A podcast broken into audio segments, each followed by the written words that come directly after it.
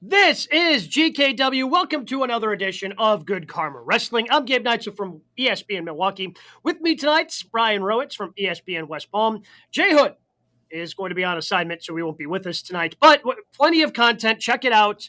Um, as we had a lot of great stuff happening from Starcast in Chicago this past weekend. So make sure you're commenting, make sure you're subscribing on YouTube. All the different videos, all the different interviews that we did. Uh, we even did a special show, show on Sunday live from Starcast where we recapped Payback. So we won't have a big Payback recap here. We did that this past Sunday. You can check that out on our podcast page, wherever you get your podcasts, or check it out on youtube.com slash good karma wrestling. What were some of the with same with the other news of the weekend? Uh, CM Punk was fired. So we talked about that also. That was there. yeah, that's true. So, that happened. It feels like a month ago. feels like it was forever ago at this point. but yeah, interview wise, Nick Wayne, Marty Jannetty, the Blue Meanie, Colt Cabana, Matt Cardona again. I think he's like friend friend of the show now because that's twice the first two time guest in GKW history, Matt Cardona. Shout out to him. All right. Uh, I mean, yeah, sure. I mean, I, I, would probably put I would rank friends of show at Jeff Cobb, Matt Cardona, Daddy okay. Magic. That's yeah, that's the that's way I would rank them.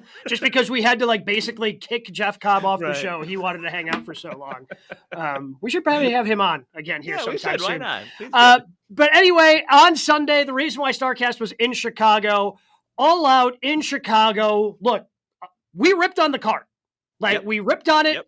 thought it was garbage and I called it a collision combined with a battle of the belts. And Chicago, I don't know if that would have been as fun if it's anywhere else but Chicago. But the 100%. Chicago fans, they kicked it out. I mean, they knocked it out of the park. They made it a lot more fun than it should have been. And right now, it feels like AEW is starting to gain a little bit of momentum. Part of that is also, of course, MJF and everything he's doing.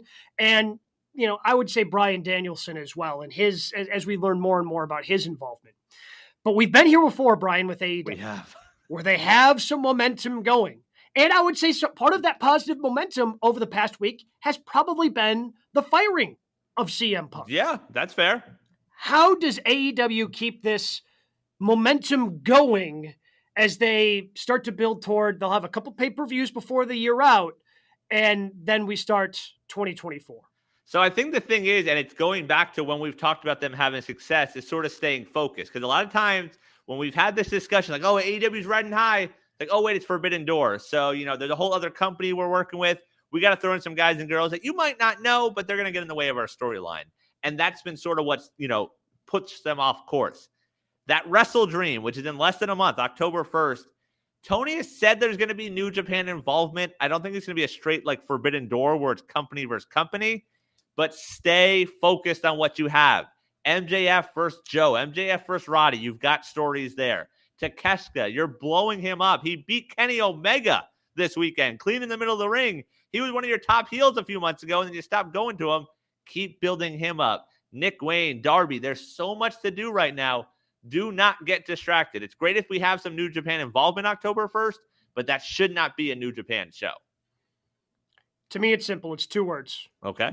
Bryan Danielson. Okay. Whether whether he's participating in ring and oh my god. I can't Tony's reaction if you happen to miss the post um the post event media scrum that they had were you in were you yes. in there for that yes so they usually have if, if you're unfamiliar with how the, this all works usually like the table is whatever it's propped up on a little like stage you know? They have just a little kind of riser that they put the table on so they're sitting above the media what have you. So Bryan Danielson does a tremendous Q&A like thanks the media like hey thanks yes. for being here thanks for being engaging. You can tell how much like being an AEW means to him. He's and, super open during it like not in character at all very much like admits, like when they asked about his health, he's like, oh, that was sort of, you know, smokes and mirrors. He's like, I didn't use my arm at all. Like just yeah. so open and honest. Like it was so refreshing. Well, I, I, trust me. I noticed that he did not use his arm in this strap match. I think I think that if you were paying attention, that's one of the things you were looking for. And then he steps off the stage and almost trips and falls on his ass. Yes. Where Tony Khan like almost has a damn near a heart attack because and then Brian of course comes back and goes, can you imagine if I went through the strap match and I got injured falling falling off this stage? But it's it's very obvious. I think all the reports that are out there one of our criticisms of AEW being the young company that it is, is that Tony Khan had been taking on too much by himself. Mm-hmm. And especially now, since Collision was a CM Punk show. And clearly, based on some of the backstage stuff that we've heard, CM Punk was a locker room backstage leader for Collision. Mm-hmm. So, you know, he was involved with that. But five hours of television, you need help. And you've got plenty of it if you're Tony Khan. You've got Mark Henry. Yes. You got Paul White. You you have all these wrestling legends, Arn Anderson, Jake the Snake. I mean, the list goes on and on of of these wrestling legends that you have working for your company, and yet you, you were kind of early on doing a lot of things by yourself. I think one of the things that we've learned through some great reporting, you know, places like, you know, Fightful and Sean mm-hmm. Ross Sapp and, and obviously Meltzer and, and Alvarez and all those guys, is that Bryan Danielson has been pretty involved in collision and pretty involved in a lot of the stuff going on backstage. And I think that has helped, I would say, everything seem more cohesive. And I think it's going to be a big piece because with CM Punk, it was it was a soft brand split, right? You had Dynamite, Rampage was Rampage, and then you had Collision. And you were kind like sometimes they kind of cross paths, but they were kind of more on a path to me of this happens on Collision, this happens on Dynamite. Maybe stories come together at the pay per views, but I think you're going to start to see more cohesive storytelling between the two shows the way we do with WWE because Bryan Danielson is that good and that much of a pro wrestling mind and has the ear of Tony Khan, that I think that is what's going to help that success for AEW continue going forward. And we're seeing that sort of crossover. This tournament to crown the number one contender is across all three shows. We saw two matches last night. We'll see two matches tomorrow on Rampage. And then the semis will be Saturday on Collision before the finals next Wednesday on Dynamite. I think the important thing with Brian is he'll be the adult in the room. Like, yes, he's on the older side. So is CM Punk. But I think if someone doesn't want to listen to Brian, I don't see Brian fighting someone backstage over that. Yeah, he's he's not going to put anybody in a chokehold. Right. So like, like, that, I think is an important part. When's the last time you heard somebody say anything bad about Bryan Danielson? No one. I don't think they exist. Yeah, that that's and, and I think that's to your point, right? Like nobody has ever like had beef with right. Bryan Danielson. Like everybody loves him because he loves pro wrestling that much. Like even when he left WWE, like right. him and Mox are like the only two people that have ever gotten like a good send off from WWE. I think like it's and and Vince still loves him. Vince was trying to like Bryan Danielson's so damn good that Vince was like, yeah, we can try to work something out with New Japan right. so you can wrestle those people, right? Like that's how much he was beloved by WWE before he ultimately went to AEW. So I, I think there's one thing of clearly Punk looked at himself as a locker room leader and uh-huh. had the ear of some people, but others he didn't. I think Bryan Danielson is, if he talks, you're going to listen.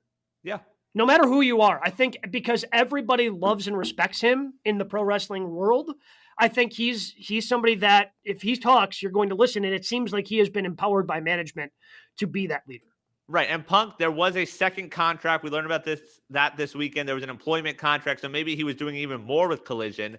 But with Brian, I saw it pointed out a few times on Twitter he usually benefits. When CM Punk gets in trouble and hits the door, it's Daniel Bryan that steps in and main event WrestleMania. So this is another opportunity for him because when you compare those two stars, and they are stars, Bryan Danielson does everything CM Punk does. Like in the past, you could say, like, well, the mic stuff. He's significantly better on the mic now. He can hold his own there. He can be riveting. He can have that emotion and then just be mature backstage. And that's a huge one up. Like CM Punk might be more of a name to the casual fan, but the backstage stuff, the morale stuff, that's going to go a long way in building this company and hoping they continue to take that next step. Yeah, I, so uh, to me, that's the, the, continued momentum of it is Tony Khan leaning on somebody else. That's that's yeah. what it is, and you know, with the Wrestle Dream stuff, I'm I'm curious to see what that card ends up being. It seems like more of a tribute show. I don't sure, but but you're I, I, you're asking people for their money again. Like we just went this week where you asked twice in one week for fifty bucks, and yes, Sunday delivered. I don't know if as many people watched it, but you can't just say like, "Oh yeah, it's a glorified indie show," and say, "Hey, can you give us fifty bucks for it?" Like they have yeah. to consider that. Yeah, I, and and I think that buys honestly are probably going to be down because you're you're now in football season, right? right. And we we've kind of seen now what the plan is for AEW because they've had shows during football season right. on Saturday nights. right? Because they don't want to be competing with Sunday Night Football. Well, now you have Collision. Well, apparently Collision is going to get bumped to Friday nights. They're going to have special Friday collisions before pay per views that happen on Saturdays. And this one, because Tony flat out said he doesn't want to compete on Sundays in the NFL. It's because October first is the anniversary of Inoki's death that this year is going to be a Sunday because it yeah. lines up to the year. Yeah, but I think when we get to what is it, full gear? Is yeah, this one that'll be Saturday, full gear? Yep. Yeah, that'll be on a Saturday. Revolution, I'm sure, will be on a Saturday. Yeah. Um, but it, it's it's one of those things where, yeah, my guess is this is going to be more of an indie card. They're not going to have mm-hmm. too much time to build to it because they they know how important Grand Slam is. It's right. probably the biggest of shows that they do in terms of the dynamite specialty shows, right. the fighter fests, the winter is coming, fight for the fallen, all those different, you know, specials that they do on Wednesday nights. This is the biggest one because they do it at Arthur Ashe. They fill it with 20,000 people. It's an electric atmosphere. And like, again, you're making MJF wrestle on television. You know, it, it, it, they're, they're building towards that. And if it ends up being an indie card, I think they have to be okay with that with Wrestle Dream, just because, like, okay, we're going against football. This is this is a show for the sickos. All right. This is a show for the people like Brian Rowitz and Gabe yeah. Neitzel and Jonathan Hood. It's the show, you know, where, okay, they'll watch it and, and they'll talk about it. But I think they have to expect that there's probably going to be a decrease in buy rate just because, again, they're not going to have a lot of time to build towards it. So I guess I'm, I'm not. And they, the last time I felt they had this kind of momentum was coming out of Double or Nothing last mm. year, so like a year and a half ago, and that's when they had the first Forbidden Door. I think they learned lessons there. This right. year's Forbidden Door, they did a better job of blending a lot of those storylines, and I think they're learning lessons on how to maybe keep this momentum going forward. But it all could again, it's it's all about backstage. We know they've got a roster that can deliver. It's about those people like Tony Khan and Bryan Danielson putting those people in positions to succeed and God, my my God, coming out of I mean, coming out of All In, I'm I knew the card and the action was going to be good. Sure. I didn't feel I wasn't expecting to feel this good about Ricky Starks. Yep. Um, like I wasn't expecting CJ Perry to show up or right, whatever yeah, her name's was... going to be in AEW. Like that was legitimately surprising. yeah, legitimately surprising, and especially like like I'm intrigued because Miro is telling her she's not real as he's walking right. out of the ring, which is fantastic. Um, you know, the main event, like at this time last year, did I think that Orange Cassidy would be main eventing one of the mo- one of the pillars of your company and all out? Right. No, and he freaking knocked it out of the park. Like yes. they have a lot of great places, a lot of, they they have a, a roster that is loaded with talent and ready to be used if they're used properly. But so that comes to backstage, it comes to TK, yep. and it comes to Bryan Danielson. Because one of my biggest AEW knocks is you push someone up, they get all the way up there, and then they get distracted. It's like, oh, we got to play with this toy, and then they cool off. Those names you mentioned, Takeshita's there. Uh, Swerve, that was a hell of a segment with him last night. Like, oh, that was fantastic. He's been involved in stuff, but you're putting him out there with Hangman. Like, the pieces are there to build around. Well, Give the fans what they want. And and I mean, Swerve. What was great about Swerve's segment is like there there seemed to be a tinge of truth to it. Like Hangman yeah. hasn't been doing much ever since he lost the world title Correct. over a year ago. He was so, in a pre-show battle royal on Sunday. I mean, he got to be the babyface because he ended up getting, you know, giving the fifty thousand dollars to a local Chicago charity for kids. So, you know, that's that's good on him. But yeah, I mean, that tells you how deep this roster is. But with a little bit of help, I think, especially with Bryan Danielson, they'll start be able to point these things in the right direction, and it makes me excited about AEW going forward. Uh, we do have an interview coming up as part of our three count. We had a chance to talk a little impact plus the larger career of you may know him as Devon Dudley. He'll be reuniting uh, as part of Team 3D for Impact 1000, just going by Devon. So we'll be talking with him coming up later in the show as well. So make sure you stick around for that. But we're looking at some of the other top stories in the world of professional wrestling and what we like to call our three count. Brian, what do we have at number one? One of the biggest things in pro wrestling right now factions in both AEW and the WWE. Which is the best faction in all of pro wrestling right now? it's it's tough to defend what I'm probably going to take because they okay. haven't been on television, but it's still the bloodline. Like I, I still think that the bloodline and at this time last year, Sami was still able to make the bloodline relevant when Roman was taking his time off of television. And we pretty much had a bloodline free episode of SmackDown a couple of weeks ago after the yeah. sudden passing of Bray Wyatt. Um, you know, they had teased that Jimmy was going to be there and explain his actions, and and that kind of got tabled um, as they had you know different Terry Funk and Bray Wyatt tributes throughout the course of that show. Um, but I think you know, kind of splitting up the bloodline, having Jey over on Monday Night Raw, and and kind of making that intriguing of oh you know everyone's kind of still looking at him with side eye, except for Sami Zayn, because well, you as Jey Uso prevented a lot of these guys from doing and getting one over on the Bloodline as a henchman for Roman Reigns. Um, Paul Heyman is still one of the best minds in pro wrestling. He's got a lot of hand in that creative as well. Um, it looks like you know Jimmy being told you're out the Bloodline when we say you're out the Bloodline, like that's going to be interesting with with Solo going forward. So I still think that the bloodline reigns supreme. Like it's still everything goes through Roman Reigns as long as he's walking around with those those three championships. You know, I, I still think everything goes through the bloodline, even if other factions are now starting to catch them. Right. Blood. If, if I'm power ranking all the all of the factions, I have to start with bloodline at number one. So you consider the J stuff still to be a part of the bloodline? hundred percent. Hundred percent. You think it comes but, back around? Yeah, I, it's because he's he's not all the way out. Like I can't imagine that because it opens up possibilities, right? Sure. He's main event Jey Uso, and to right. me, if if he picks up some momentum, I don't think it's that far fetched of Jey Uso versus Roman Reigns headlining in Philadelphia. Like I don't think that's out of the question. I still think it's probably Cody, but Ooh. with him over there, if he builds the right momentum, like can you him winning the Royal Rumble like, who's bigger right now that can win the Royal Rumble? Yeah, that's fair. I mean, it unless it's like Dwayne. The, yeah, well, yeah, that would work. No, I guess that's fair. I mean, it feels like the Cody stuff, and like there's a trade to SmackDown. Like it feels like the seeds are just planting to get back to Cody.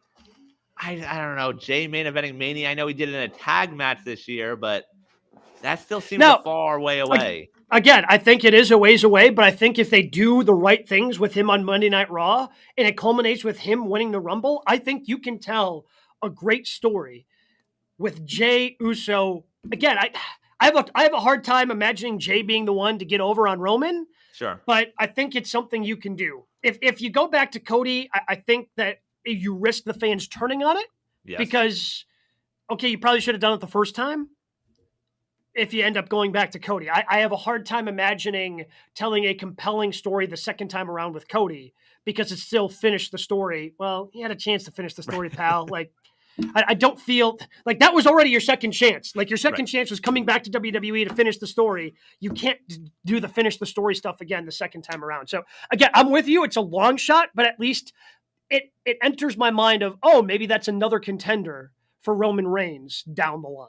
All right, I think that's fair. For me, like I have a hard time saying bloodline because there's too many weeks recently where like I find myself bored by them and just sort of feel like we're just going through the motion and Roman's not there. So I go to AEW, I go to your guy Mox in the BCC. see, that, like, see, that's my I number two. They're so versatile and you could do so much with them. And Mox is the guy like, hey, we need to main event a paper. He's like, all right, what belt we talk? Oh, the international title? Sure. Me and Orange, we can do that. And the Yuta stuff he keeps developing the Brian stuff. Like he addressed it in the presser. He's like, well, you know, we're good guys, but we do some bad things. Like we don't know if he's a healer or a face. Like they are very versatile, and it's fun to see those four in action. I'm, I'm at least glad he's wearing BCC merchandise out yeah. to the ring now. Like he's because there were times where like, wait, is he still BCC? I'm right. not sure. Like he doesn't, but he, you know, he comes out and he celebrates with you know the Blackpool Combat Club after Mox wins the international title. Right. Um, my my problem is with the BCC, like it's just to me, it's too top heavy. Like Mox and mm-hmm. Are awesome, but like Claudio's lost a little bit of the shine for me, and sure. Yuta's the Yuta's the one who eats every pin. Right. Like I'm not even sure the last time Wheeler won a match at this point. Um, so did he get the pin in the something? I feel like he got the win in one of those like multi men matches. Maybe, I, but again, like remember, it's it's again super forgettable if he did, right? right? Whereas when this thing started and right. he was the pure champion, and you had Claudio in the mix as you know the ROH World Champion, yeah. and um, so I guess that's where with the BCC, like the bottom to me, those those two have fallen off a little bit since they've since they formed the Blackpool Combat Club. Whereas Mox and uh, Mox and Bryan Danielson have just made each other so much better since they've gotten together Yeah. with this thing. No, that's a fun thing to see, a fun duo. The other one I throw out there, and they're not on the level of Bloodline BCC, but AEW seems to be building something with them, is the Bullet Club Gold. Jay White Mhm. gets the win Sunday. They have been protecting Jay White. I can watch Juice Robinson all Oh. day, every day. and like this has been the been best thing for the Gunns. This has been Yes. the best thing the Gunns have done, and they've been tag team champions Right. in AEW. right. like, but this is by far the best thing that they've done, because they were. You know, it was kind of awkward because they didn't know what to do with him. They they had Right. him with Billy, then they separated from Billy, and then they fought over Billy.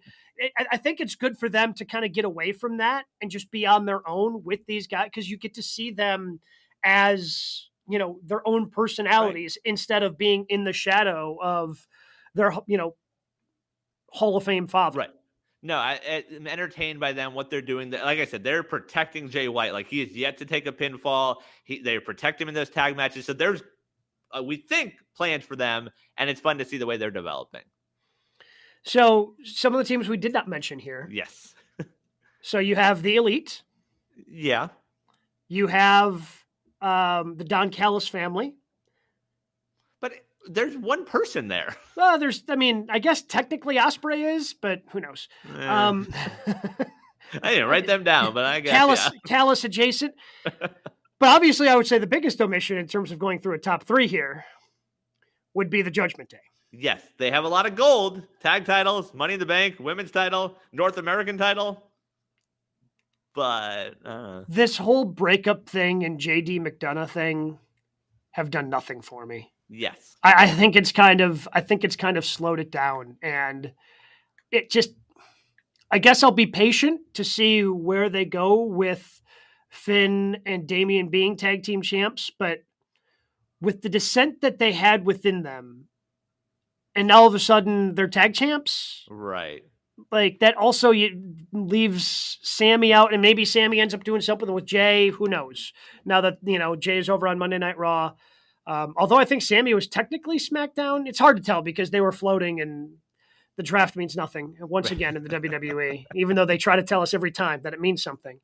Nope. Um, but so obviously it doesn't. But it just does. It, it, it just hasn't done anything for me because then they they just tease all this tension and it hasn't gone anywhere. Right. Um, so I they, I think they need to pick it back up. Yeah, there's a lot of repetitiveness with them, and that is frustrating to see. The one thing I'll say was fantasy booked. I saw someone on Twitter. So they did a backstage segment where they moved the contract to the new briefcase, and they're like, "Oh, what do I do with the old one?" And they just left it there. The fantasy booking being like, maybe the contract's still in the green briefcase, and Priest thinks he has it, but then Finn actually has it, and ultimately it's Finn that cashes in Money in the Bank. Maybe, Eh, okay, but you could have done that without them getting the tag titles. But they don't care about the tag titles. They're just props. yeah, that's yeah, that's what I'm saying. Like, and, and and I think that's what it is for WWE. They just want Right. this faction to to stand out there with all the championships. It just doesn't. I don't know. They need to pick it back up because as much as I enjoy all of the Rhea Ripley, Dominic Mysterio stuff, Yep. the they've been dragging.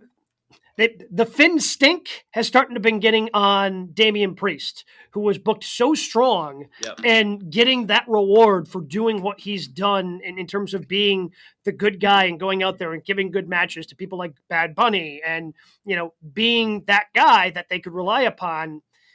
You know, I'd, I'd like to see him booked a little bit stronger going forward No, because fair. so that, that that's my biggest complaint with the Judgment Day. Are there any other ones that we are leaving off? No, that's all I really had written down. I mean, Imperium, like just because of Gunther. Yeah, I guess. I mean, I mean, Like- Gunther's really good. I, I love the faction, but in terms Right. of best factions, like you, you've got the best intercontinental champion of all time in two goobers. Right. You know, like that's.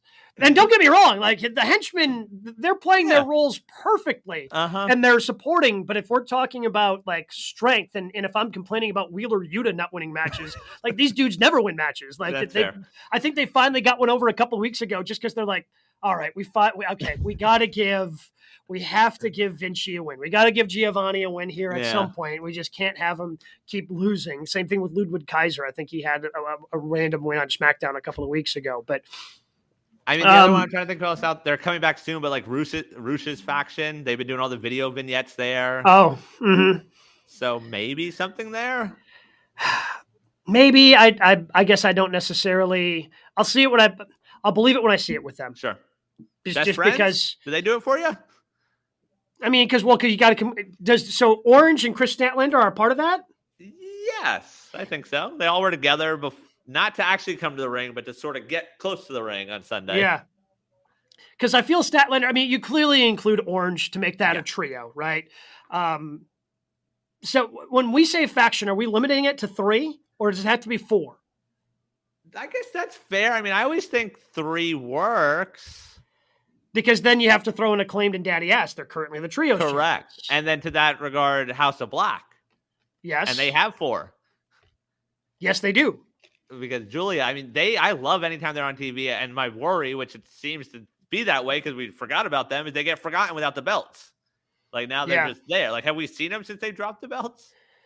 No, but in fairness, that wasn't that long oh, ago. Yeah, that, that was, was that was with... that was only all in. I mean, I mean, again, it's all a blur, blur with two pay per views.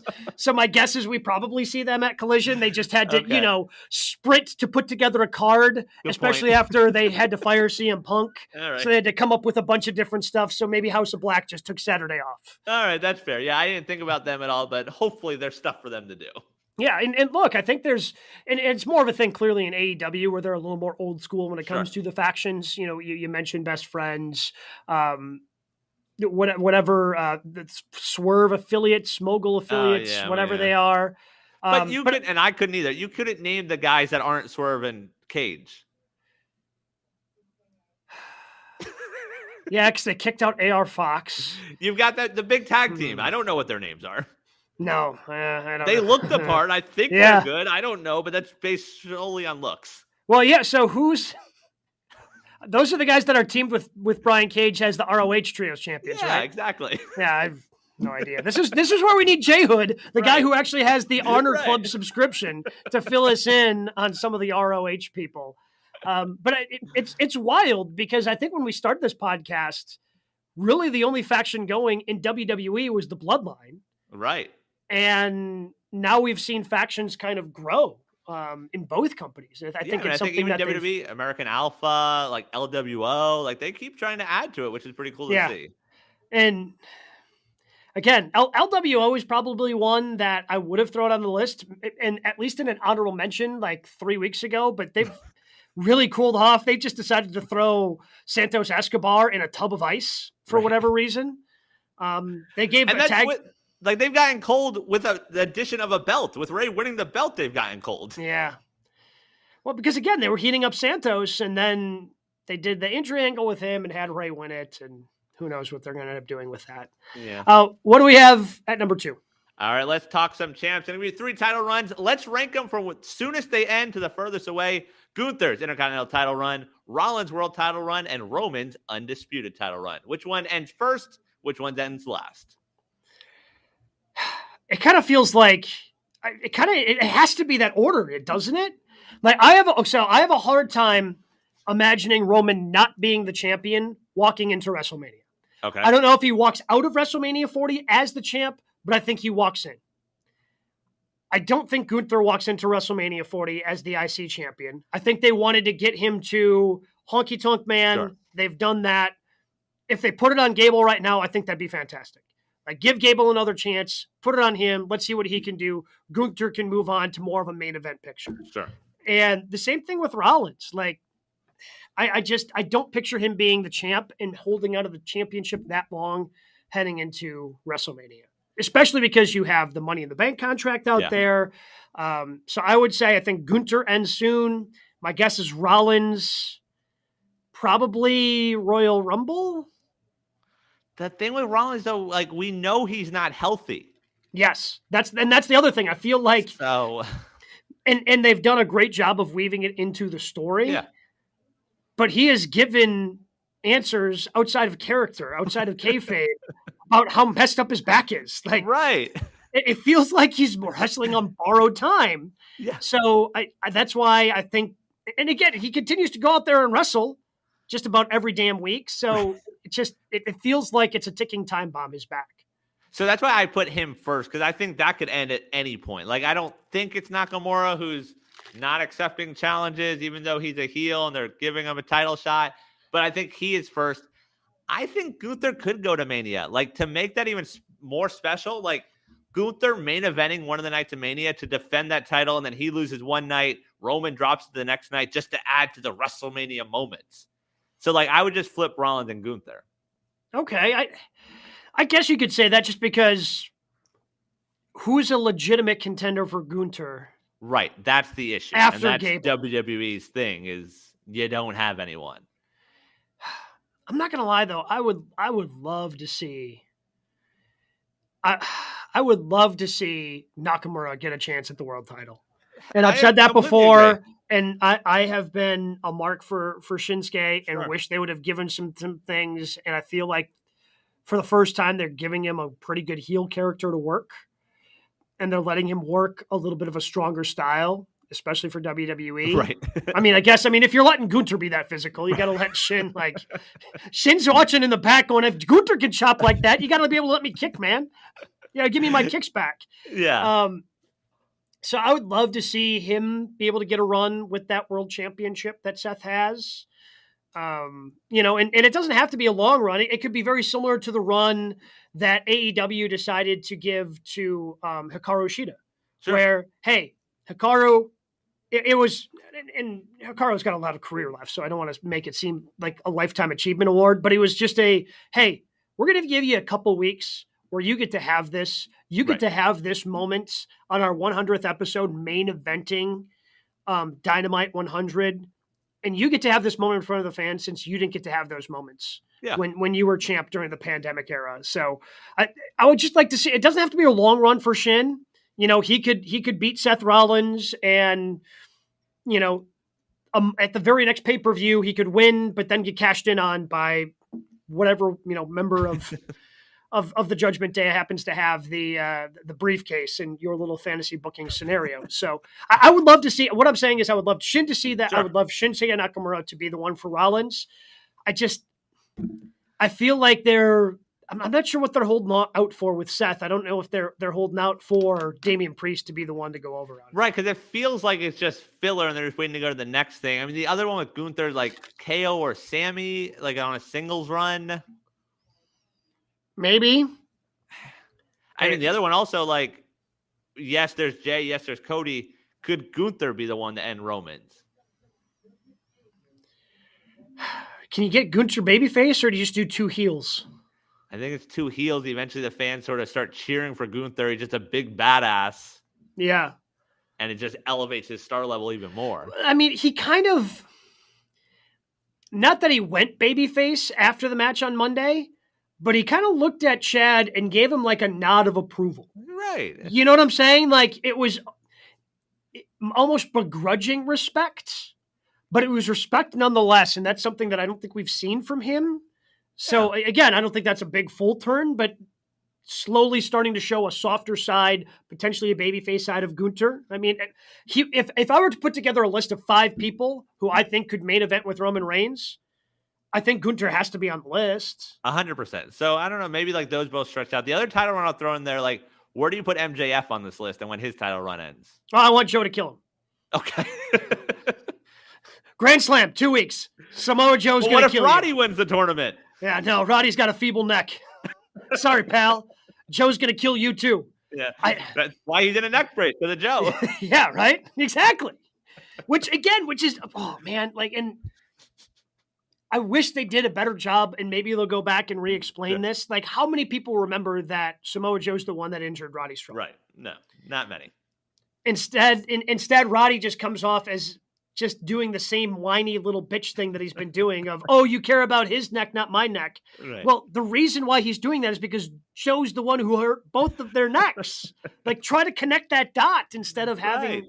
To have that really. Oh yeah, that's right. He is the one who did that, and try to connect those dots for the fan themselves. Maybe they'll put together a video package. I don't know, but I would love for Samoa Joe to be the AEW World Champ. I doubt that they do it, but I would love it for. I would love for it to happen. I have been in the camp of Samoa Joe when it comes to being strictly a professional wrestler. I think he is one of the best professional wrestlers that exists. Like it's still real to him, damn it. Uh-huh. He cuts a damn great promo. Like even the stuff that he's giving that's pretty off script, you know, like they're telling him to F off and he's telling them they sound like their mom. Like he made the mom joke to everybody there in Indianapolis on Wednesday night. Like I just love Samoa Joe. And I wish the injuries wouldn't have derailed him the way they did in WWE and Vince kind of gave up on him. Yeah. I wish he would have had an opportunity on the main roster with Triple H in charge. Yeah, no, I agree. I just hope that it's not like uh, they can keep growing off of this. Like I love seeing him in a main event spot. My only concern is they heat him up. We get a title match in you know a week and a half, and then he just sort of forgotten. The same way we saw with Starks. Like mm-hmm. Starks got that quick title match against MJF, and then he sort of wavered and was just sort of there. And obviously they've gotten back to him now. But the more Joe, the better. I'm on board with all that. Yeah, I would. So um, if if we throw MJF in here, I think MJF has to drop the title before the year out because that's that will make the in, in again we don't know the contract status. Maybe he signed an extension, maybe he hasn't. Yeah, but he's hinted it a couple of times. The bidding war of 2024. It's been a little quieter since they've done all sure. the Brochacho stuff with Adam Cole, but he has mentioned it at least once since they've come together. If he has the title, then okay, he signed an extension. It's really right. not much of anything. But if he doesn't have the title, that's where you can blend the real life storytelling. So I would say probably two on the list. Okay. Because I think he drops it um, at full gear. Yeah, I'm in the same boat. And I think you can even, like, we always fantasy booked him as a heel at the end of the year, being like, "Oh, I'm going to take the title with me," and doing the whole Punk and Cena thing. But I think as a face, it works also. Like he drops the belt, he doesn't know what he's going to do. If Cole's still with him, he's like, "Oh, like why don't you stay here?" And like just playing that whole thing up. Even little things from Cole, like, "Oh, you want to work over there?" Like you know, you have to be a manager over there. Just little things like that. They can still tell that story because that should be a huge story at the end of this year. Yeah, because I just don't think you can get away with in 2023, I don't think you can do the he took the champion, you know, oh, right. he took the championship and who knows where he is thing. Like I, we we all know eventually that he's going to come back. Sure. You know, I, I think when Punk did it in 2011, God, was that 12 years ago already at this point? which is incra- which is crazy to think about. But when Punk did it in 2011, and then he's showing up at Comic Con with it, and he's doing all these different things, like I, I just don't think you can do that in is he going to do that with the real AEW title now?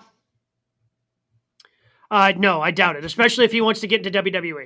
Okay. right? Which again, a lot of reporting around him wanting to get out of the contract even before he came back the second time for AEW and potentially showing up at Royal Rumble. Um, oh, so Phil. yeah, so we'll have to wait and see about that. But I, I would say I think MJF drops it before the so do you think? Do you think Rollins drops it before the year's out? I think so. I think that literally like it could be any week. Like maybe I guess if Survivor Series is like they've done in the past, where it's brand versus brand, and you want him and Roman the main event, you need to keep it on him until then. Mm-hmm. But maybe that's the night. Maybe they main event, Roman beats him down, and then you get to cash in right there. Which would make a lot of sense. Yeah, and just do it that way. So I guess just figuring out when the calendar is. I don't know which one comes first, Survivor Series or Full Gear. Uh, I think I would. It's got to be Full Gear, if I had to guess.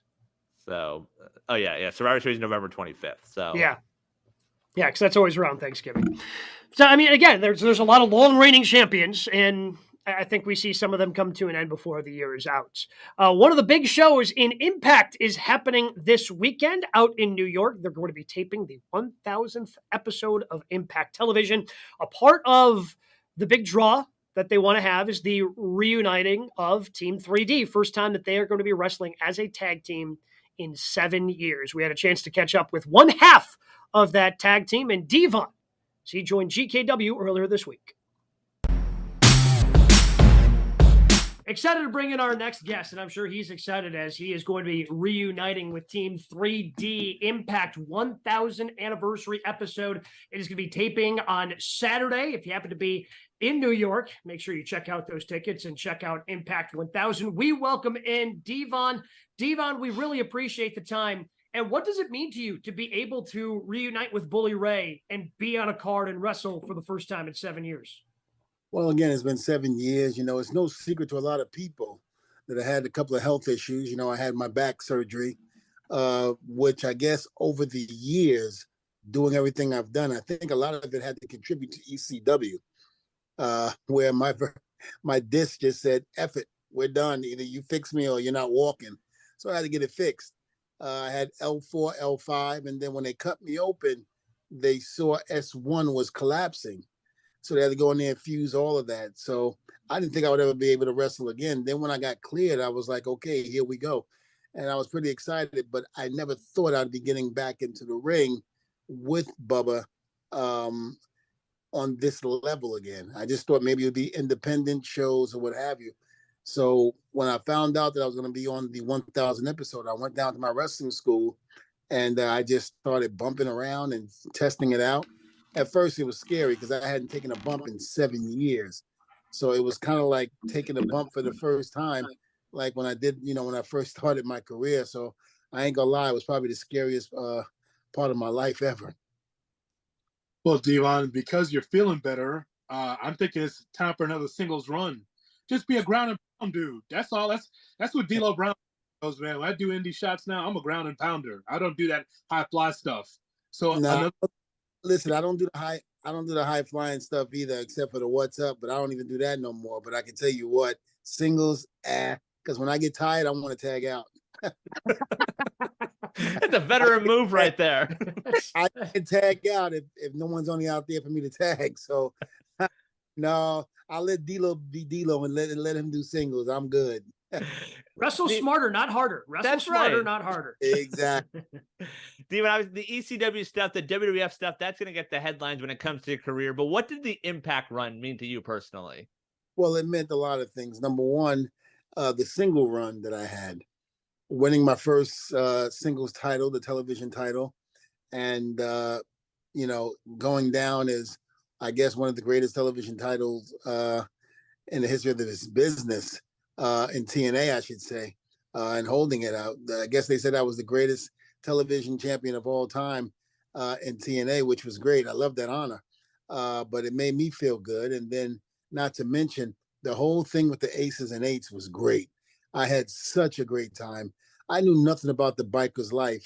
And I remember when Bischoff told me that he wanted me to come back um, to TNA because I had left, and he says we want to put you with aces and eights. And I remember knowing a little bit about what they were doing because I was still there when it first started. And then he goes, Have you ever watched Sons of Anarchy? And I said, No, not really. I said, I really don't care for it. He goes, Well, go watch it and try to, you know, get to know what bikers do. I think that's as close as you're going to get to a TV show that's going to be real life uh, about bikers. And sure enough, I fell in love with the show. Uh, I've watched every season over and over again. Got to really know what the club life was, the old ladies, the whole nine. I remember telling Bischoff, I said, listen, I don't ride a motorcycle. I'm number one, I'm scared to death. But if you want, have everybody else come in in a motorcycle and a Harley. I'll come in with a moped. he started laughing. He goes, Devon, we can't do that. I was like, just think about the the funny reaction that how comical that would be. I'm riding in a little putt putt. Meanwhile, they're riding with these, you know, big ass machines, and I'm coming in there, like I said, with a putt putt. And he was like, Devon, we'll think about it. It never happened. But I think me actually being able to do promos um, by myself, uh, actually leading uh, Aces and Eights for a little bit, uh, that really uh, gave me a boost of confidence and everything because the, the the singles run that I had in WWE, I thought it was great with the Reverend Devon gimmick. I thought it went fantastic, but there were certain powers to be within the company uh, that basically stopped it. And I've always said this: if you can get Vince at the right time and change his mind, it'll be changed. I don't care how powerful that man thinks he is. I've seen it personally where somebody he he's been dead set on something, someone came in and changed his mind and it was over. And I felt that's what happened with me because I always said if the Reverend Devon gimmick did not work, then Triple H would have never laid down for me on SmackDown. The man, not only did he lay down, but the man gave me 50 50 of the match. If he didn't believe in that gimmick, he would have never done that. Not to mention, I'm hitting promos um, with Vince first time out. The people were reacting the whole nine. So it was definitely somebody in Vince's ear that stopped it, which is fine, okay, because TNA gave me the singles run with the aces and eights and the television title, and I had a, I had a blast with it, and I loved every bit of it when you take a look at you mentioned ECW uh, not that long ago, ECW still has an influence in today, and you see some of those other ECW guys. You know, uh, Rob Van Dam showing up on television not that long ago, even seeing the FTW Championship on television, just seeing the influence that ECW still has on wrestling today. What do you think of that? I think it's I think it's great. What is it? Thirty years ago, you know that you know ECW was actually something in the wrestling business and for us to still have an effect on this new generation, I think it's great. I think, you know, when I do autograph signings and things like that, even when I was in WWE, a lot of people were very, very, um, how do I say, they were extremely happy that they were able to watch ECW and see some of the things that we did in that company. Some people were disappointed because they didn't have the chance to see it. And by the time they got videotapes and things like that, it was like four months into the shows already. they were a little disappointed with that. But for those that were able to watch it and be there, it was something magical. I think it was best said in one of the slogans politically incorrect and damn proud of it. We were damn proud of what we were doing. It might not have been what you should have done in pro wrestling, but we were like Nirvana. Nirvana came in and blew out everything when they first hit the scene. Uh, grunge, I hated grunge. I was more of a metalhead. I was a huge Iron Maiden fan. I loved Dio, Megadeth, all of that growing up as a kid. And then all of a sudden, here comes Nirvana with, you know, was it Teen Spirit? I I freaking hated it. you know, it was gloomy. It was uh that Seattle type of um uh, demeanor. I hated it. So to me, we were like them. We came in and destroyed everything there was uh, about pro wrestling and started a new era you know, because no one can deny that ECW did not have an effect or help start the Attitude Era.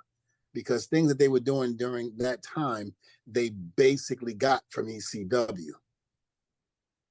Devon, how much has it surprised you that Impact Wrestling's still going? Because it's been so up and down. They've had all the stars. They have a youth movement going now. What are your thoughts on Impact Wrestling and its longevity? I think it's great. I think the the new um as we say office had to come in and change things the old office wasn't working and even when the old office was in effect um i don't want to say any names but even though they was in effect you know to let other people influence your decision on how the company should be run when you were doing a great job without them proved that it was going it was going downhill you should have left it the way it was. Don't mess with it. And there would have never been a break in TNA. I always thought, and I think when we left TNA, we thought TNA was over. Had no idea that it was going to resurge and come back again. But I was damn proud to hear them come back because we all know that we cannot let Vince McMahon have the monopoly. Because if he did, we are all in trouble. You know, thank companies like ECW, um, sorry, um, AEW, and of course um, TNA. Uh, you know, Impact just still going strong, and I love it. You know, regardless, they were still going along, they were still trucking, and you know, regardless to how many nails were probably put in the coffin, they busted that thing wide open and said, "We're not going anywhere. We're staying right here." And I was very happy to see that, um, especially after I had retired from the ring and was a producer backstage for WWE. I was shocked to find out that they were still in existence, but I was happy at the same time because it was a great place to work. It really was. The talent was great. We were on a roll. We were doing so well. But again, like I said, it was the office uh, that the, the powers to be behind the scene during that time was what messed everything up. And now this new regime that came in and took over TNA Impact, I'm very happy uh, and it seems like it's going great. I think they're learning from the mistakes of the past. And that's the thing. You cannot repeat the past because if you do, the same results that happened before will happen again. And I think TNA is doing a fantastic job in not repeating the past. As those non WWE companies, the Impact, the AEWs of the world, try to do their thing to be an alternative, what can they learn from your ECW days? What can they learn from that company and say, hey, this is something we can do to be successful long term? Well, listen to the veterans, number one, uh, because the veterans, the reason why they're veterans is because they had been somewhere before we, you know, we had even gotten there. We would, you know, we were listening to guys like Ravishing Rick Rude, Bam Bam Bigelow, Shane Douglas, who had been to WCW and WWE, you know, Tommy Wildfire Rich, uh, you know, uh, Tommy Rogers, Tracy Smothers, you know, the late great Tracy Smothers. Good God, with all that talent from the past coming in and helping us out, we were listening. We were hungry. We wanted it. When no one else gave us, us a shot, Paul Heyman and ECW did.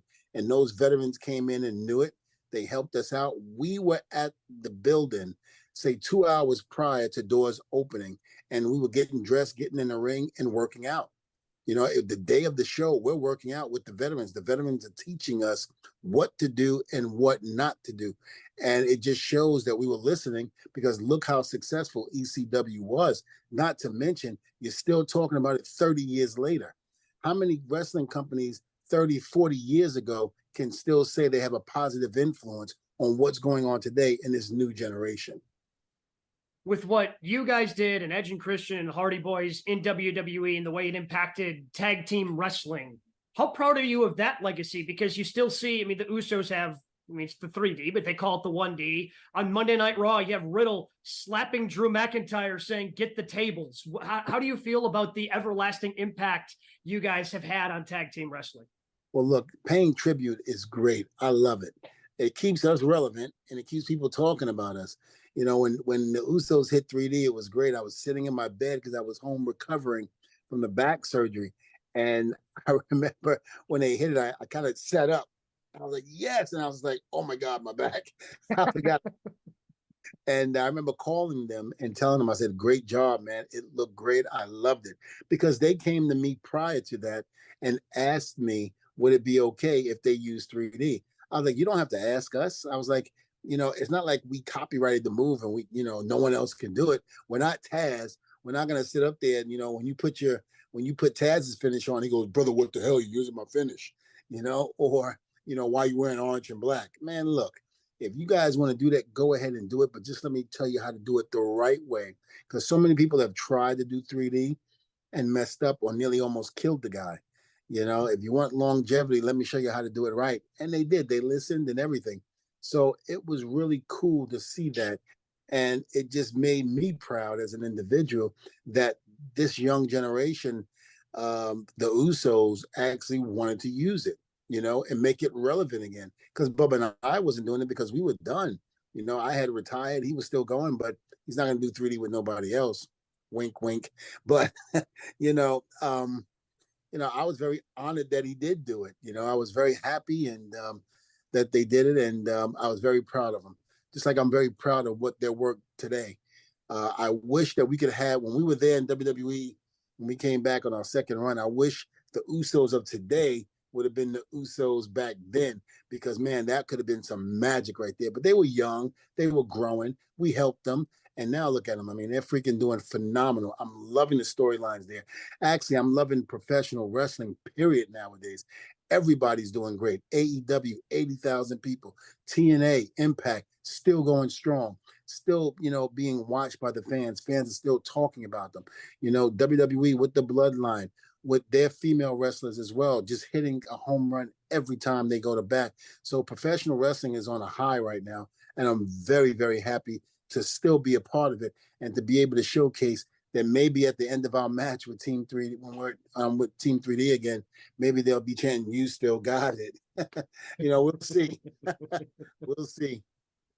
Uh, for our ESPN New York uh, viewers and listeners, Impact Thousand is going to be taped on September 9th in White, White Plains, New York. Tickets available at Ticketmaster.com. Of course, you can watch uh, Impact Wrestling on AXS TV and be able to watch it Thursday, uh, September 14th. So many is going to be appearing, including our guest uh, Devon. Devon, you know, compared to um, where you started, how much has the African American wrestler really grown in this era? I mean, it's grown a lot, believe it or not. And I remember when I first broke into the business in 91, you have to understand racism was still alive and well, just like I feel like racism is still alive and well today. Um, I like to say what Malcolm X used to say a lot of the Klanmen traded in their white sheets for suits, you know, walking around and doing what they're doing. Um, and it's still relevant, you know, in the wrestling business. It is, but we have come a long way since then. And, you know, it's going to be hard to stop us, you know, from doing what we love to do. You know, we watched this sport, we loved it, we want to be a part of it, and we're coming in there and we're doing exactly not what we want to do it in a disrespectful way, but doing what we want to do to to to pay homage to those who have come before us that we've watched and idolized for so long. Um, I'm just very proud. Like you know, sometimes I speak to guys like Koko B. Ware. Uh, when Bad News Brown um, was alive, uh, we talked in the locker room anytime we went to Canada. You know, he pulled me aside and gave me some you know, tips on how to survive as an African American, you know, in this business. Something that Tony Atlas said, and I don't want to get too much on this, but something he said during the Junkyard Dog, uh, uh, behind the dog, what is it, the dark side of the ring, uh, was that you know a black man in his business has to understand that we can't do what the white man do and expect to get away with it you know because again you still have racism that is very very prominent in this business. And the, if you give them enough rope, if they give you enough rope to hang yourself, and if you hang yourself, then there's nothing you can do about it. You know, you've never heard about me being in no um, controversy, drugs, or anything like that. I've kept my nose clean for 30 years in this business. Don't get me wrong, I've done things, you know, before cameras came about, you know, but totally, totally, um, you know, I've never been in trouble with the law, never done anything, never given them a reason to want to uh, mess with me in any type of way. You know, whenever I disagreed with something within the business, I always had a plan B just in case I didn't like plan A. I couldn't just go to them and say, listen, I don't want to do that. I'm not going to do that. But I always said, listen, I don't feel comfortable, but here's what I think we can do. Sometimes it worked and sometimes we didn't. I went in there with a smile on my face and did it, even if they told me no, I couldn't do what I wanted to do. And that was fine. But I do understand that, again, you know, we have come a long way since when I broke into the business in 91 because I remember coming into certain locker rooms and there were certain people uh, that didn't care about if it got out how they were treating you. You know, um, there was a prominent figure uh, in WWE, I should say, he was office that basically told me he didn't like me because I was black. Two occasions he told me. Bubba was there on one of them, and Bubba was there on the second one, along with Paul Heyman and uh, Tommy Dreamer and Spike. And to this day, I have no no respect, nor do I like this individual. I'm not going to go and put him on blast right now, but I don't I don't care for him, so I just stay away from him. You know, I just know that, you know, um, we have come a long way. I'm not going to sit here and you know cry over something that might have happened, you know, ten years ago I just move on and make the best of it. Look at my career. I have nothing to be sad about. I have nothing to have any remorse about. Bubba and I have become the greatest tag team. I'm not going to say of all time. I'm going to say of our era. We're the greatest tag team of our era because that's very disrespectful to say you're the greatest tag team of all time in my book when you've had, you know, tag teams like the Rock and Roll Express, the Midnight Express, Tully and Arn, uh, Dr. Death, Steve Williams, and Terry Bam Bam Gordy, uh, the British Bulldogs, the Heart Foundation. I mean, list goes on and on. There was so many, and the LOD, the Road Warriors, there were so many tag teams before us. And, you know, again, I don't think we're greater than them, but I do think during the Attitude Era and the time we were there in ECW and so forth and so on, that we were the greatest tag team of our era you have that Hall of Fame career in the ring. What was something though during your backstage career that you had a hand in that you're most proud of, whether it be a match, a segment development? What's something that fans might know was, you know, part of your brain trust, basically? Well, basically, and I, and again, I'm not going to take all the credit for this sure. one, but in terms of the Usos and the New Day, you know, I had all of their matches in the very beginning, you know, of my career. So I was very happy uh, to play an interesting part in that and to give my advice and to help those guys out. I mean, it was it was great to work with those guys. It really was. The knowledge that you know I was trying, I was giving them, they accepted it with open arms, used it, and made it work. You know, so I was very happy with that. But the one thing I can take full credit for, except for the physicality of it, was a 24-7 title. You know, with um uh Reggie, you know, jumping and doing all that with Tozawa and Truth. Every, just about right before my back surgery, uh, just about every one of those segments were mine. Mm-hmm. Vince gave me full blanche. He goes, Devon, um, do what you want to do. I trust you. And I was like, all right, cool. And you know, the whole thing, they they I, I forgot how how it went down. Excuse me. They um they didn't want him to come in and use a trampoline like Kalisto. and I remember we were going, we were by ringside, and I was like, how the hell are you going to get in this ring? I mean, he's very athletic, and you know, he worked for Cirque du Soleil for so many years before he came into WWE. So he knew certain things, but he was like, Diva, I don't think I can do it. So I went back to the office. I said, okay, please, please let us use the trampoline. I'm telling you, it's going to work. He trusted me. We used it, and we had been using it from that point on. It was great. You know, I loved it. It was one of my highest moments where I can say, as a producer, I can take full credit because Vince let me have my use my creative juices on that. And then after I left, that's when I think it went downhill.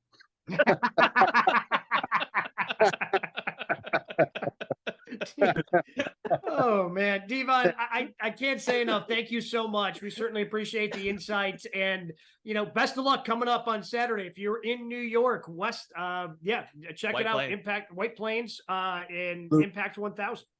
Yes, absolutely. White Plains, New York. You know, I grew up in New Rochelle. Even though I'm from Brooklyn, New York, I spent a little time in New Rochelle, New York, which is like 30 minutes away from White Plains. So it's like a of a homecoming for me, and I'm very excited for the 1,000 episode of uh, TNA Impact. I mean, so many great faces, and I'm going to see that I haven't seen in a long time. Awesome Kong, um, America's Most Wanted, Gail Kim. Uh, you know, so many, so many guys. D'Lo Brown, uh, Shark Boy, who I owe an ass kicking to after what he did in that in that fish market street fight. Um, and God, it's so many beer money. I mean, it's gonna. I believe beer money is gonna be there if I'm not mistaken. But I, am so happy um, that I'm gonna be reunited with some of these guys, and of course the beautiful people. You can't forget them because I mean, Velvet Sky and uh, oh God, Velvet Sky and uh, Angelina Love. Don't tell her I did that. Uh, you know, we'll edit it out. It's fine. And that out. Yeah you know, uh, I mean, just beautiful and great people. I loved working with them back then. It's going to be an honor to be able uh, to reconnect with those guys again. And there is a fan fest uh, that's going to be happening as well Saturday. Um, that earlier that day, from if I'm not mistaken, I'm looking from nine to eleven. Uh, so I'm excited about that. I'm excited about meeting the TNA fans and uh, Impact fans, I should say, and it's going to be happening again. So I can't wait. And if, like I always said, if you thought Chapter One was great, where do you get a load of Chapter Two? Me and Bubba going to tear it up. No doubt about it. Appreciate it. Best of luck to you and Team 3D coming up on Saturday in New York. Yes, sir. Thank you. Testify. That was great to uh, be able to catch up with Devon ahead of Impact 1000 again. Uh, it's going to be taping in New York this weekend, yep. White Plains, New York, uh, then being airing on uh, uh, AXS TV coming up a week from today, next Thursday. What do we have at news notes this week, Brian? All right, let's actually start off with some Dudley news just coming out from Fightful. Bubba and Devon have signed a new Legends contract with the WWE. So what does that mean? They just make appearances every now and then for WWE yeah. and get paid for they it. They can make Dudley toys and merchandise and stuff now. That's good for them. I mean, yeah. again, it's it's the reuniting of them on Impact. Like they, they've, I feel like ever since AEW has broken down some of those doors with Impact, and it, everybody seems a little more open working yep. with each other, and that includes WWE. Now, I don't think we're going to be seeing, you know, people wrestle for WWE, AEW anytime soon, but like AEW was cool with you know the the elites allowed you know some BTE yep. stuff to be used in the Cody documentary. It seems that some of those things are being a little bit more relaxed right now because uh, Hunter realizes, oh yeah, there's more than one company, and a lot of our guys have worked for more than just one company. More contract news. PW Insider reporting that LA Knight and the WWE are getting set to uh, agree to a new five year extension. He had about a year left on the deal. The report says the LA Knight push was reportedly waiting on this extension. So the extension then must be done because he's in the middle of the push, right? Right. I think, but maybe now, like the real push. I don't know. Uh, I mean, he's he's got he's stumbled over a couple of promos recently. He needs yes. to kind of clean that up. Um, crowd is still with him. I'm still mm-hmm. with him, but those stumbles start to happen more often. It's you, you got to clean it up just a little bit. Just one little criticism for LA Knight. Other than that, I think uh, it's it's been going about as well as it could. The CM Punk era ended in AEW less than a week ago. New reports saying that he had issues with William Regal backstage. Apparently, him and Regal at Revolution 2022, where Regal made his debut, Punk would not shake Regal's hand and said he was a Triple H quote stooge. Uh, that story coming out um, doesn't make it seem likely he's going to sign with WWE, but who knows? Maybe Hunter realizes he can make money. Um, and again, that happened before CM Punk reportedly tried to start to angle his way back into WWE, which is again why he was at WWE in Chicago a few months ago. And finally, Fightful reporting Thunder Rosa could return to active competition at quote anytime. Those in AEW believe she is ready now. We've not seen her in the ring in 13 months in AEW. I hope whatever backstage beef existed with her, um, I th- I hope that's gone because their women's division is despite not getting the time it deserves. Yes. I mean, I, I, feel like they've been doing some really good things with Saraya being the champion, Britt's a star, Hikaru Shida has done great with her things. Like I'm I'm loving the Toni Storm backstage yes. stuff. Yes. Like she's when do we get the Toni Storm Juice Robinson reality show? Sign me up now. Like I didn't realize you could say tits out on TV. Yeah, um, but apparently, but apparently you can because they keep retweeting, you know, chin up, tits out, and watch for the shoe. Right. Um, Life motto. like she's been absolutely killing it backstage. I, I, just feel like they have a lot of really good things happening in that women's division, and Thunder Rosa can make it stronger. I I loved what she did. Um, you know, the, the match that she had, the unsanctioned match with Britt Baker, made both of them stars in AEW. So I think she can only add it, provided a lot of the backstage heat is gone. Yeah, she's one of those that I feel from that boat of they built all the way up. They didn't give her the title. Then eventually they gave her the title. Like it wasn't as big of a moment as it could have been. Mm-hmm. But she's a star. We know she can go in the ring. Like would love to see her back. What did you have as your matches of the week? And I think this is pretty much all going to be pay per view stuff. Yeah, uh, there's some TV. I feel like I have an all out or what was it? All out yep. category and a non all out category. So non all out Becky Trish cage match from Payback. Mm-hmm. We talked about that Sunday. Really fun match. Gunther and Gable was good again. I hope there still is more for Gable to do after this. My my problem with that, and JHood had mentioned this to us when we were talking after we or when we were right before we mm. recorded with Devon earlier this week. And so I went back and, and I looked because I had a DVR and I hadn't watched the match yet. Um, so the match started at 42 after the hour. By the time we hit 50, yeah, we had already played two commercial breaks. Yes, and that, that just really cuts the legs out of what should have been a really marquee match. If you have to have one commercial break, fine, but there were other places in what was a fairly uneventful Raw to kind of yeah, put those. Yeah, but good job by uh, Gable's kids. They were a big part of that match. Oh my god, I was I was uncomfortable at the end. Like they they showed the they showed his daughter. uh-huh. You know, um, and it, what was it? Gable's girls was what their T-shirt said, I, I think, so. which was which was super cute. But they show her right after her dad gets pinned, uh-huh. and the tears are starting to come down. When they went back to her, I'm like, damn it, guys, why are we doing this? Let the girl cry in peace. Still real to her, damn it. That's good acting right there. yes, yes, the six year old is acting. I don't know how old other, she is, but yeah. just a guess. The other not all out, I enjoyed Darby and Nick Wayne from last night. Okay. Yeah. Um, I think it was probably Nick Wayne's best AEW match. Yes, 100%. Uh, as for the actual match of the week, the all all out edition, Darby versus Lucha, like I feel like big guys throwing Darby is always entertaining, but something about that match, like it just worked with those two. Sure. That that so that while a good match, I'm surprised is on your top three from All Out. It just made it. The one that misses it is Kenny and Takeshita. And then the other two that make it Orange versus Mox, and then the Mhm. strap match, Bryan versus Starks. And then for Brian to say, oh, it's smoke and mirrors. Wow. Yes, I put the strap match at the top. Well, no, I'm I'm surprised you didn't put Miro and Hobbs. See, I don't know if that was a great match. It was a fun match. The crowd added to it. They did a hell of a job leaning in, but I wouldn't say it's a great match. Like it was entertaining and fun. Oh, it was though. everything I wanted it to be in more. Okay. Like it was, it was like A plus, no notes. It was perfect. It was the All right, perfect fair. meaty men slapping meat. Uh, Biggie needs to be proud. I, I'm still waiting for Pro Wrestling Tees to Yes. put out a Meat Forever T-shirts. Like I will give you all of the money, Pro Wrestling Tees, if you put this out. Like I am like that again.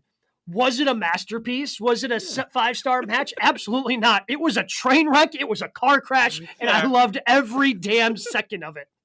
Like I said, great job on them. Like I'm, I'd be curious to see how much of that match actually changed because they leaned in once the crowd started taking over instead of ignoring it. So I wonder how much they changed. But yeah, that match was what you expect from that match. Yes. So that was that in terms of top three from All. Out. That was on there. Uh, I had the strap match, and then I had Mox versus Orange Cassidy. Like it was just, and, and, and again, we started the show talking a little bit about Orange Cassidy, but like for that dude to main event a pay per view the way he did. To grow from a mimosa match to blow off a feud with Chris Jericho, which you won, by the way, um, to be main eventing, like I, I still don't know if it happens, but in the next 18 months, if we saw Orange Cassidy AEW World Champion, I would not be shocked. And I agree. that all goes to what he's done as the international champion for AEW, the way he defended it every week. And it warmed my heart that he still showed up. And we started last night with Jefferson Airplane. Like, But also to your the world speakers. title point, like that's the next step up because at this point the TNT title is not above the international title, and that's because No. of Orange, because of Mox. 100%. So where else is there to go? Only one place to go. Right. And that's AEW World Championship. And Let's go. Which is unbelievable to say about Orange Cassidy for again, like how long did it take for him to wrestle Right. when he showed up at AEW? Like he was just, you know, the sidekick to the best friends. Yeah. And now he has sprinted so far past the best friends, he's like dragging them with him. like, hey, when I'm doing matches with Mox, fine, we can do a parking lot Right. match and Sue can show up in a van. Like he's dragging those guys along with him as they've hitched his wagon to they've they've hitched their wagon to Orange Cassidy, but he is absolutely taken off. that reaction Sunday when he was doing the kicks and then started trying, Yes. that was unbelievable. The perfect time to pull that out, right? Yes. Like it was it was a a one trick thing. Oh, 100%. But against Jon Moxley, that's Right. you damn well. That's that's Yeah. kind of the time you kind of need to pull that out when Yeah. you're wrestling the craziest man in AEW. Um, but it was a great main event. It ended up being better than I thought it was even going to Yeah. be. And AEW has some momentum going forward. Um, JHood should be back again next week as we continue to build for AEW, building towards Grand Slam, which is going to be happening in New York. WWE starting to build back up towards Survivor Series, towards Fastlane. So many great things that they've got going on in professional wrestling. So tune in next week